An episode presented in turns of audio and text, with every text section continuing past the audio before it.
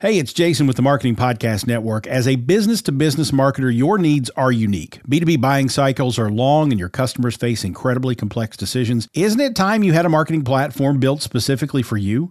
LinkedIn ads empower marketers with solutions for you and your customers. LinkedIn ads allow you to build the right relationships, drive results, and reach your customers in a respectful environment. On LinkedIn, you'll have direct access to and build relationships with decision makers. Of the 875 million users on the network, 180 million are senior level executives, 10 million are C level executives. You will also be able to drive results with targeting and measurement tools built specifically for B2B, and they work. Audiences exposed to brand messages on LinkedIn are six times more likely to convert. LinkedIn Ads is also ranked number one for security, community, and ad experience as part of Business Insider's Digital Trust Study. Make B2B marketing everything it can be and get a $100 credit on your next campaign. Go to linkedin.com slash MPN and claim your credit. That's linkedin.com slash MPN. Terms and conditions apply. Content marketing, SEO, competitive research, advertising. Sounds like a large scope of work you need to get done.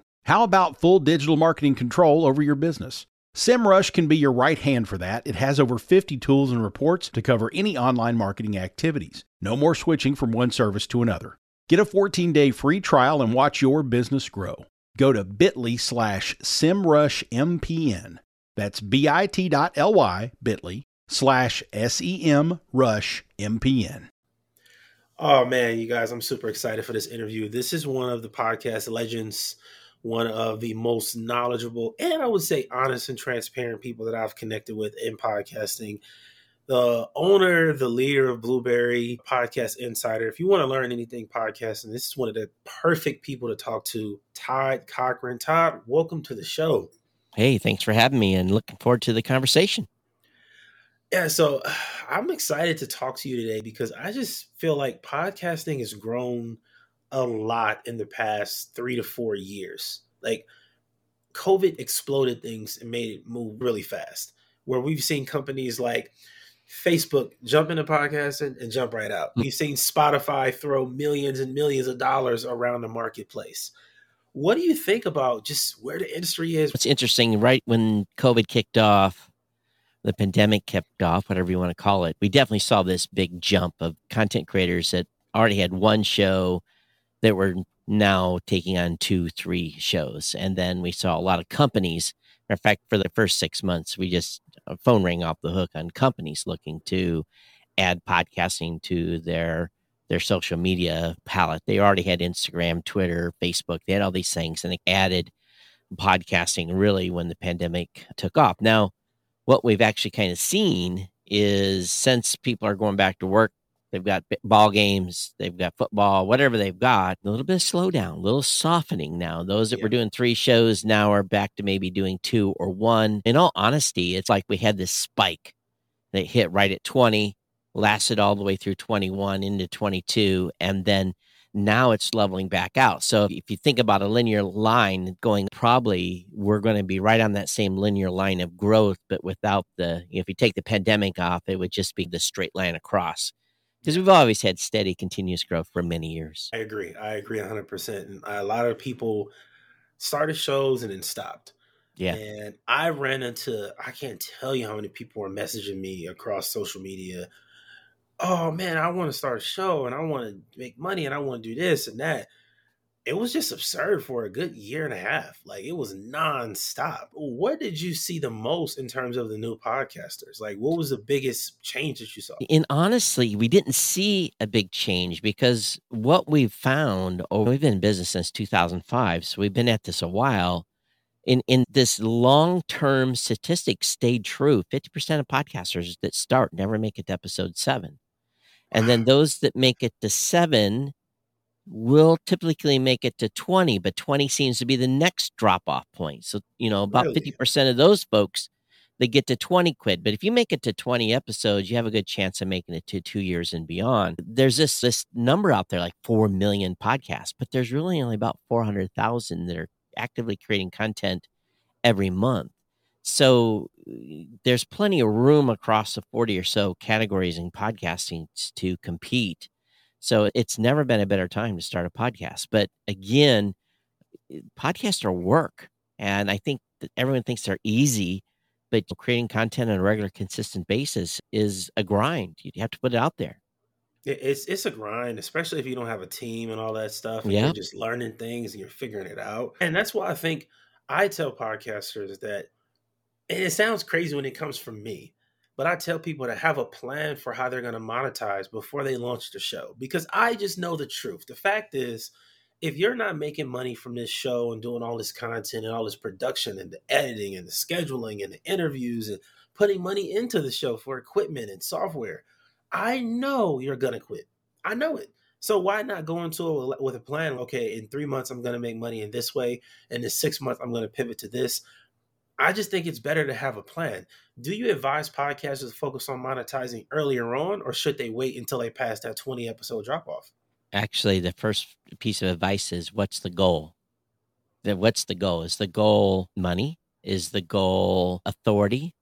Is the goal building your business? Is there's really, if you define what the goal of your show is and work towards that, it's much better than thinking immediately, I just want to make money. When I started, I really had two goals for my show. And one was because I was basically dictated this thing's going to have to make money. You're not going to continue to do it in two years.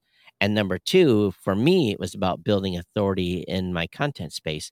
So I always tell folks, ha- figure out what the goal is. Now, if the goal is money, then be honest with you, a large number of platforms, a lot of podcasting platforms offer monetization right out of the gate, but you're not going to make that much if the audience is not there. You need to build an audience. So there's really two strategies to the audience size. If you want to scale up and build a massive audience, which most podcasters do, that's a route to continuing good revenue. Number two, if the more niche you are and the tighter your content is, the more value your audience is, then there's ability to earn money that way at a higher rate because of the value of that audience. But a lot of podcasters forget about the value for value proposition. In other words, if I'm giving you value, and I don't necessarily believe in you can use Patreon, there's lots of different choices out there. But personally, I'm like, if you believe the value of the content I'm giving you is throw me a donation of what you think the content is valuable with. Now, if you want to give a 2, 5, 10, 15, 20, or $25 a month ongoing contribution to the show, great. But if I hit you on an episode and that episode was worth a hundred bucks, send me a hundred bucks. What Mhm. what's the value? What's the value I'm delivering to you? So there's lots of ways to monetize.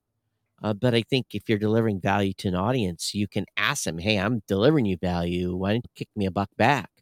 And there's some shows out there that do this very well.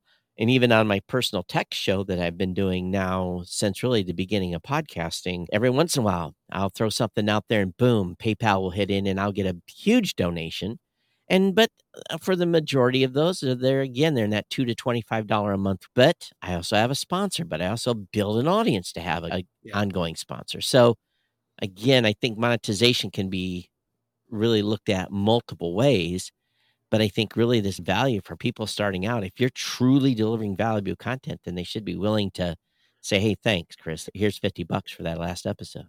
And I love that you said that because one way I challenge my clients is I tell them this: if I were to pay you a thousand dollars for each of your first five episodes when you're launching your podcast, what would you? And that means separately for mm. so one a thousand episode, two a thousand. So I'm going to give you five grand for your first five episodes. What would you put on that show to make it worth five grand? Oh, you And that's even- when they're like, oh, yeah. wow.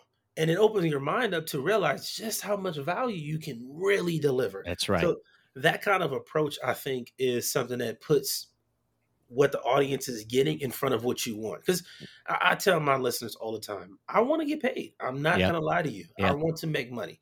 But more important than that is I want to help you make money. And I think we put the audience's needs before us. The way we monetize is it becomes easy. It becomes easy at that point. There's also a second mindset you have to think about too is people get wrapped up around the numbers. So let's say it's a 100. Let's just use that number. Go to Google Images and Google what a 100 people looks like. Print that out. All right. Put that somewhere where you can see it. Because, and let's say it's a thousand. then print that picture of what a thousand people look like in an auditorium or 50,000 or whatever the number is. And when you do that and you visualize that, it makes you understand the value of the audience. Even though you're having a one on one conversation, you'll become more serious in the content that you're producing. Because if you step up on a stage, let's say you step up in a high school auditorium and you're going to speak to a thousand people, I almost bet you that you're going to be more prepared to talk to those thousand people in that in person mm-hmm. setting than you are when you re- release your podcast episode. So if you can keep that mindset, that many people, and visualize that they are they're listening to you, it changes the value that you put forth to that audience. Man, that is so true. And I don't think people really realize the number of listeners that's required to be profitable because everybody thinks you need to have this uh, crazy amount of listeners and that's just not the case it's not it's, it, like i've monetized shows before i launched them and i've had bigger shows that were harder to monetize it really depends on the leverage you have and the value you're delivering on that show it depends on the industry that you're in so one thing i wanted to ask you specifically about your company Blubrry. Sure. how are you guys focused on podcast monetization now yeah, so really it comes at a couple of levels. Number one, we have programmatic advertising. So, really, that brand new podcaster that they want to monetize out the gate, they can. And what I really consider that monetization to be is number one, if you're a big show and you don't have an advertiser this month, you can turn that on and the episodes can be monetized. Number two, if you're just getting started and you need to pay your hosting bill money, take uh, your partner to dinner money, Maybe if your show's big enough, maybe it's car payment money. The programmatic piece is like the stepping stone. It allows yeah. you to have enough income coming in to say, okay, this is something. And, and if you don't have a partner, then you look at the check yourself. But for me, when I was first starting out, that first check I got and showing that to my partner was like, wow, this time I'm investing is actually earning something. So hey, lot when you get that first payment from podcasting. I'll never forget it. Mine was fifteen bucks for a sponsorship, blew my mind. Blew my mind. so again, it, it, depends on the scale. And then of course, number two, we have we help podcasters find host read deals. We focus a lot on the services. We're actually adding this value for value model now. We're integrating with some of the new podcast 2.0 stuff that's going on. It's going to allow podcasters to easily monetize at, at a much more micro. And some of that is pretty complicated at this point, but we're sorting it out to see what the easiest way for implementation is. A listener can be writing an app and say, wow, I love what it, that person just said. And send a donation right there immediately in the form of crypto. Now, I'm not a crypto advisor. It's not about investment. This is just as simply like tipping, getting some tip money, right? But that's one of the things we're looking at that we're working on that will probably come out sometime later in the fall and integrate with some new apps out there like Fountain and a few others that are available that allow you to A matter of fact, the listener can monetize just by listening, and then they can send some of that money right back to the podcaster they love. I love it, man. There's so many ways. Yeah. It's just so many things happening in this industry right now. now we got to go to some of the controversial topics. Sure. How do you feel about the podcast guesting services? Just a lot of the spam that's happening. And you can say company names if you want to. Sure. But I'm a, I've been hosting for seven, eight years now, something like that. Not a day has gone by in the past five years. I did not have somebody, hey, I have the perfect guest for your show. So, what do you think about this guesting service in the market? Like, how do you feel about that as a longtime podcaster? Yeah, I, I don't do an interview show at all, but I still get hit up with those. And to be honest with you, the person that reached out to you for me was one of those bookers. And but what I did was when I was looking for a company to rep me, I wanted very specific things. I wanted to be very targeted. I said, I'm looking to be on these types of shows with these types of requirements. Number one, got to have a website. If you're a podcaster and you got a .com, that's that was a number one. That's uh, super uh, important. That shows you're a professional. You take it serious. I, so I laid out to them who I wanted to be on, and then if they bring me suggestions, I look at those shows in depth before I say yes. I looked at your show twice before I said yes. I listened to two of your episodes before I said yes. So it was for me, I take what shows I want to be on very serious and make sure the booker understands that. and they probably reach out to three to five shows a month for me and that's how I look at it. Now, I think really if it, if you're and you're getting inundated, obviously with 20 different booking services looking to book people, I think if they approach you and they should you should be able to say yep if you say immediately yep that's someone i want on the show they've done their job if you get like yeah. why did that person want to be on the show then they haven't done their job my suggestion to you is when you get a pitch that doesn't make sense for your show that you reply back and say, This was not the right person for my show. And I know maybe come up with a canned message to send back and make them wake up and say, This wasn't the right, this guest made no sense for my podcast. So I don't think there's any way we can get around it. Personally, I don't have time to go out and find the four or five shows a month I want to be on. Yeah. Uh, so it's I think definitely that, yeah, I agree. It's definitely an important service because people like yourself want but, to be on shows. You don't have time to go out and look yourself and send the emails, and you do listen, and I'll give you credit for that. Where a lot of some of the guests don't listen to the shows that they right. want to be on, which is insane. But I agree that it's a service that I don't think is going anywhere. If anything, is going to continue to grow. If yeah, and, and then from your standpoint, it gets a little annoying because you got to sort through all that stuff. And another thing too is you have to be careful who you have on your show, right? Yeah. You, yeah. you got to say, okay, wh- who is this individual? And are they going to bring value or are they just looking to get their name in another block in another show? And I've run into that so often. I would say it's about 50 50 for me. Half the time I see it, I'm like, ah, this is just another long wall of text about right. somebody I've never heard of. Yep. Other times it's, oh, I've seen this person. I know who they are. I saw them on another show that I listened to. They're perfect. And it has been some people where I'm like, they're good for the show. And I find out later that they're not good for the show. One guy I had on my show, we did an interview on a Tuesday. And on Friday of that week, it was like a bunch of news headlines about him going to trial for like scamming people. And I'm like, oh no. I'm, i was gonna release that episode the next week. I'm like, wow, I'd rather just miss an episode or have to do some rearranging because that was terrifying. I don't want right. to present anybody like that to my audience. Um, but I agree that the guesting services they aren't going anywhere. We just have to get used to it and learn how to navigate. And you give them feedback when they send you crap. oh yeah, I give yeah. them feedback and I tell them that I actually tell them if the person doesn't fit, I say, hey, look, this isn't what my show is about I don't know how you came to this conclusion, but wherever you looked at, it was wrong information.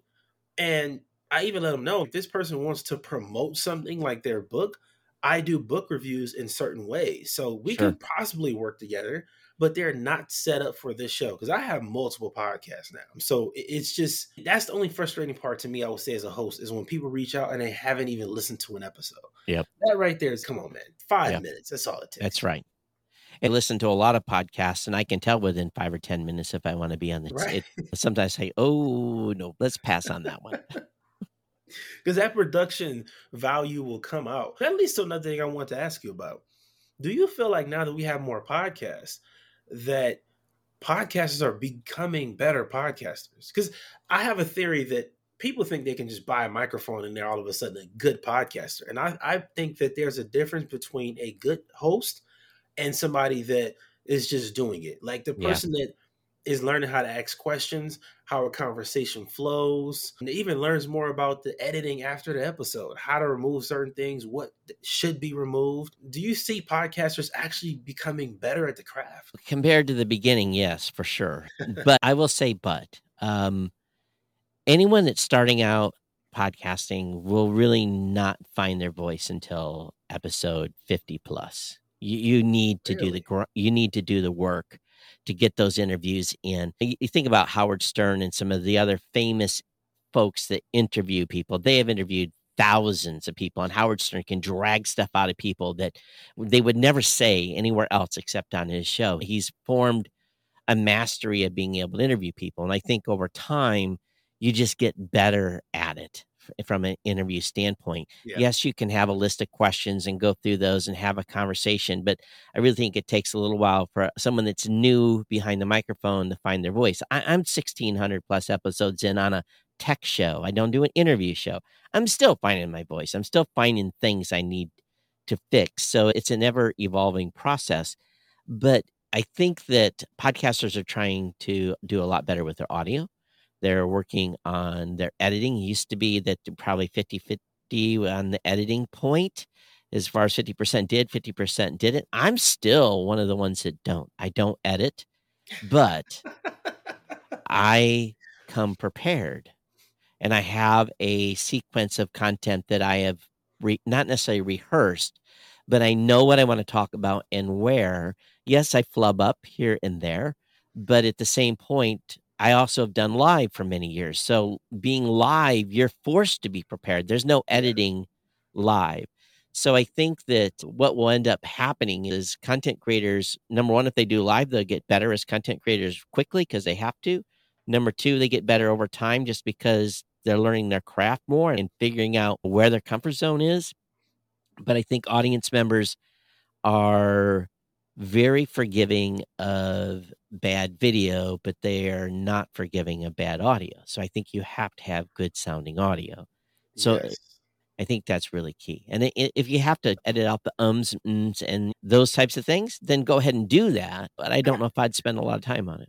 I was gonna say, that's one of my controversial opinions is that if I listen to a podcast and I like the host and I like the content, if they say or ah a couple times, it's not that annoying to me. That's not a deal breaker, is what right. I'm saying. I think that it becomes an issue if you say it after every single statement. Exactly. And if it's drawn out, then yes. But I tell podcasters that are new, focus on the bigger things. Like I literally in this episode had to clear my throat as I was talking, but that's edited out of the show because I know that doesn't sound good for you to listen to in your car. Like I'm not leaving that in the show.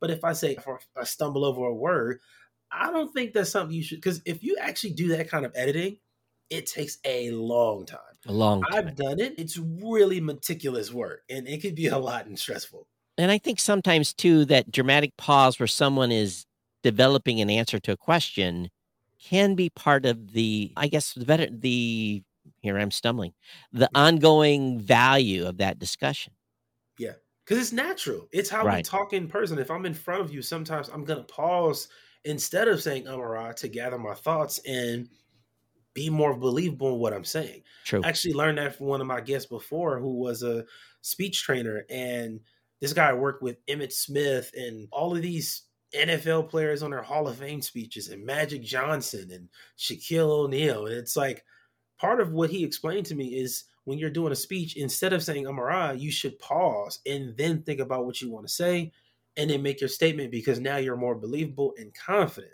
So I agree that the training and becoming better as a podcaster just happens over time. Now, another thing I want to ask you about is what do you think about some of the recent acquisitions and just mergers and all of the companies that are popping up and tying together in the podcast space? It's just so many. I can't keep up. It's a lot. You look at Spotify strategy, you can see where they're going. Yeah. They've spent money like a drunk sailor and nearly a billion dollars. And uh, the chickens are coming home to the roost. They've got to make that investment pay off. And their stockholders are going to be watching very closely. They really have to to make some serious money off those investments. Time will tell how that works out. And of course there's been a lot of consolidation as well. People are trying to roll up and it's obvious that some companies out there are rolling in a whole bunch of companies together eh, looking for an exit strategy. And as a content creator that gets me concerned. Okay, who is who are they going to exit to and what is that going to mean for me? So that's one of the one of the fundamentals of our company is we believe every content creator should have their own .com and build their brand not on rented land. You need to have your own space. You need to who you host with is there to bring value and tools and services and information and those types of things. So I think what will happen over time is the money if, if the economy continues to falter a little bit, I think you'll see some of these acquisitions acquisitions slow down, but there's going to be heavy pressure on these companies to take those multi-million or hundreds of millions of dollars investments and turn those into into gold bars. Uh, time will tell if they're successful in that.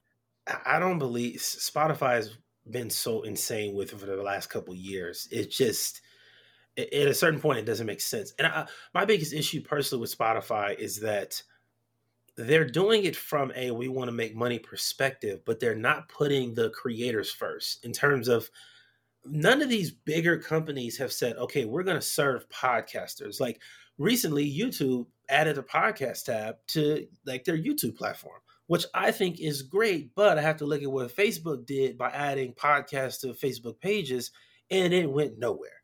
So it's like I'm waiting for the bigger company that says we're going to put the podcaster first because they're creating the content and not just the top 5% of podcasters, all podcasters. Because again, we're at a point now where it's so mainstream that I could see in five to seven years where it's not up there with YouTube, obviously 35 million channels, but where we have 3 million, 4 million active shows that are producing content, not just the 400,000 you mentioned. So, do you see any company that's going to put the podcaster first? That's where the challenge lies. If we look at the YouTube model, YouTube is a content creator for space, but only a very small percentage of those shows get monetized. You have to have so many hundreds of thousands of hours of viewing to even earn a penny.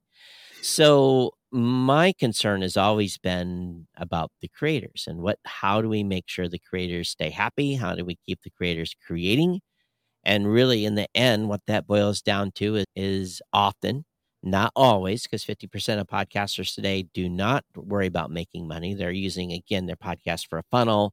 They're making it for to help people recovery. There's a whole scheme of content out there, but for the percentage of shows that are looking to put a dime in their pocket, that's we've got to fix that. And that's one of the reasons why we did what we did with programmatic, and I think other competitors in space are going to be doing the same as well. We consider ourselves a creator first company, but I am a hosting provider. I'm not a Spotify, a Pandora, an iHeart. In all honesty, it is not in those companies' efforts to make creators first. Look how they've treated music artists.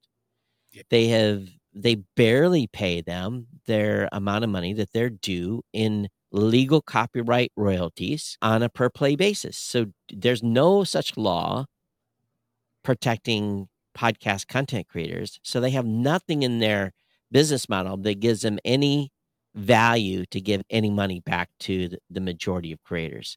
So I often keep telling content creators, we want to be heard everywhere.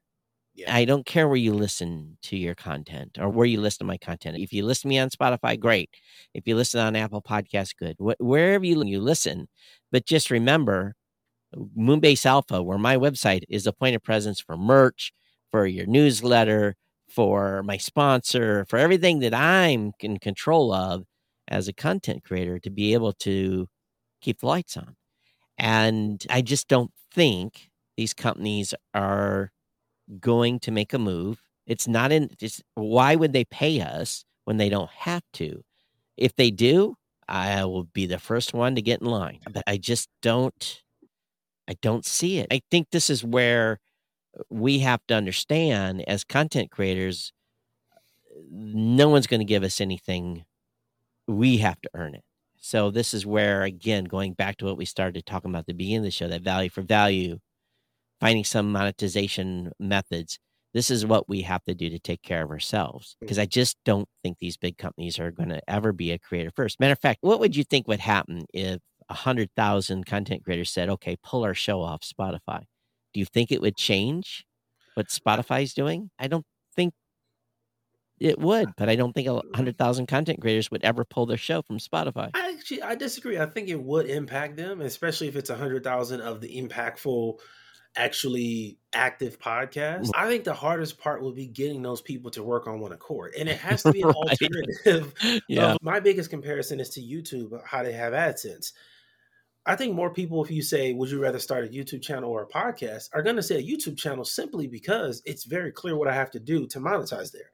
Whereas with a podcast, it's, eh, it's an air. I'm probably going to be recording and editing and doing all this stuff. And I don't know when the money's going to come. If you look know? at YouTube, how many episodes or how many blogs or whatever we want to call them, YouTube videos, do you have to put out before you get that glimmer of hope where you all of a sudden you're at 20,000, 50,000, 100,000 subs. And when you get to those types of numbers, then the money comes. But it's the same way with podcasting 5,000, 10,000. And actually, once you hit about 10,000 listeners in the podcasting space, you can mo- decently monetize as a starter. I 100% agree. And I think that's the difference.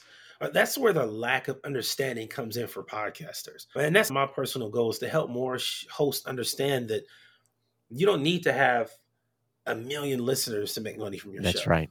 More importantly, no. you need to have an understanding of the leverage and the value that you have and then use that effectively. Like for me, I am not a fan of the membership model. That's not something I want to go after. I'm it's just extra not. work for maybe a little bit of money. Yeah, and I which I much rather sell products or services because then sure. I can pay somebody to complete that service. And That's a product right. I make it one time and I deliver it to you. Yep. That's just less stressful for me. Mm-hmm. Now, for some people, having a community is their. I know some people that are like great at community building. They're just amazing at it. So I, I encourage people to just find your way to monetize and stick with at least two. Because I'm a big fan of having income streams for your show. At least two. You gotta have two ways where you're bringing money in consistently. If you're just relying on sponsors, what happens if they all drop out? Yeah. What happens if people don't buy your product for two or three months? You want to be having some kind of money coming in at some point. So if you can get to three, but I say in the first six months, have a plan for how you get those two income streams rolling. I think that's a good strategy because that's what I do with my show. I have two streams of income sponsor money and donations. So if the sponsor money went away, we'd ramp up real hard to make sure the donate. We'd say, "Hey, the sponsor's gone. We need your donations now to to pay the light bill." So I that's a good strategy is to have at least two revenue streams, and I think that's in probably a good strategy in the regular world today too. But the way it's working now, man. Yeah. So as far as Blubrry goes, is Blubrry a platform that's who's the ideal customer? Because I personally have used every single hosting platform imaginable. I've tried all of them at this point because I just like trying out the software. So much so now I have companies that reach out to me when they're building products on LinkedIn. Hey, this is for podcasts. We want you to try it out. I'm making it a service now where if you want me to try sure. your software, you got to pay me. um, so who is Blubrry for? Is it for the business owner that's, hey, I want to launch this podcast and generate leads? or is it for the independent podcaster that does comedy shows? It's really all the above. We're a full service podcasting platform. We're most known for our podcasting plugin called PowerPress that is used with WordPress. And about 100,000 shows use the plugin. Not all of them host with us, but it basically allows a content creator to build their brand on their .com, control their entity, control their feed. Basically, the entire stack belongs to them and then who they pick to host their media with is an option. We hope that they pick Blubrry. We've got great metrics. Matter of fact, our metrics are set up in such that gives you information on how you and how your content is being consumed, how you grow your show. We've got the ability for you to build a media kit, get user demographics. We've got again the, the ability to monetize. We've added a whole host of services to help publishers grow. Our mantra is publish, analyze, and grow is really plus monetize, plus inspire, and all those little kicker words. But I think in the end, it's really a platform for anyone. We've got content creators that come on that don't have a WordPress site. That we provide a free one if they want one, or if they just want a landing page, which some content creators do. They just pick, come in and publish on the blubrry.com platform itself directly, have a landing page like an Instagram page or a Twitter page.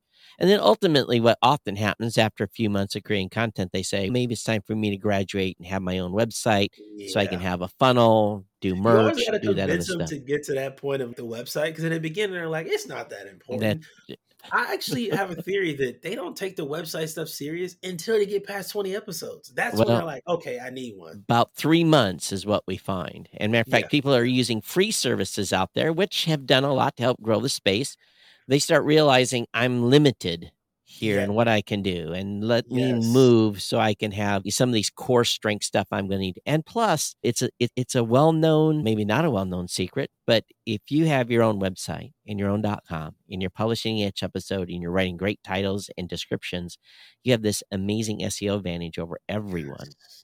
And, and, that's I don't agree. I think that it's not well known. I have to explain that to podcasters that SEO matters for your show that it, like people will find you on Google. That's it, insane. It doesn't matter for your show title. Any show can be found from a title standpoint. It's yeah. finding an episode. Yes. That's where the that's where the uh where you win the game in building audience is basically having an episode found. And that's not one of those things that happens overnight. You got to put the time in But really, Oh, I yeah. think to answer your question again, full service. We even have pro services with ad insertion. We've got private podcasting offerings. It's really the full gamut of services, and there's very little we. I don't think there's anything we don't have at this point. Man, that's so great. I love it. I love it. If I have any clients that want to launch shows and stuff, man, I'll definitely be sending them over to Blubrry because it just, again, I've used it before. Man, I one thing I want to go back to that you just mentioned too is some of the free services. One of my controversial opinions, I don't think they're always great for the space. Oh, I there's a there's two million dead shows on one of them. Yeah, and that's my point. It's like the free service is set up to where it tells people that, hey, if you sign up here, we're gonna make it easy for you. And it makes the barrier of entry so low Yeah, that anybody thinks they can start and they don't have to do any of the work. And they're Yeah. promised this great result. So then they come in and they don't get that result. Yeah, And then they just drop out and they add into that dead podcast pile. But I tell you what, those uh, services have done. It's made companies like mine go back, and we spent two years completely revamping the entire platform to make it easier for creators. It's it, podcasting isn't today what it was seven or eight years ago. Yeah. we have definitely. content creators now that don't know how to right click a mouse. So we've had to make everything like super, super easy the onboarding, the creating, being able to get up on the platforms. And uh, we spent a lot of time doing that. And it's it's one of those deals when you are one of the oldest companies in the space, sometimes you got to just take dynamite to it and rebuild it from the ground up. And that's what we did over the last two years. We're pretty proud with what we've come up with, but that's here nor there. I love it, man. I love it. I love it, man. This was a great conversation, Todd. You're welcome back on the show anytime. I know you don't do interviews, but th- this was great. It seems like you do a lot of interviews, man. Well, I do four or five a month. That's the max that I do, and just all I really have time for. But I appreciate you having me on the show and spending some time and talking about podcasting. You may know you are listening to this show along the Marketing Podcast Network, but did you know there are other great shows on MPN to help your business? Izzy House hosts a great podcast called the Space Marketing Podcast. Izzy, tell us what these fine folks will get out of listening. Space Marketing Podcast is where we explore marketing principles, strategies, and tactics through the lens of space. I talk space with some very interesting industry professionals about their challenges and successes with marketing in the new commercial space economy. This show is for business leadership, entrepreneurs, and the space curious. Wow. And where in the universe can people subscribe? all of the major channels, and you can also find it on MPN and spacemarketingpodcast.com. You heard her. Go subscribe. This podcast is heard along the Marketing Podcast Network. For more great marketing podcasts, visit marketingpodcasts.net.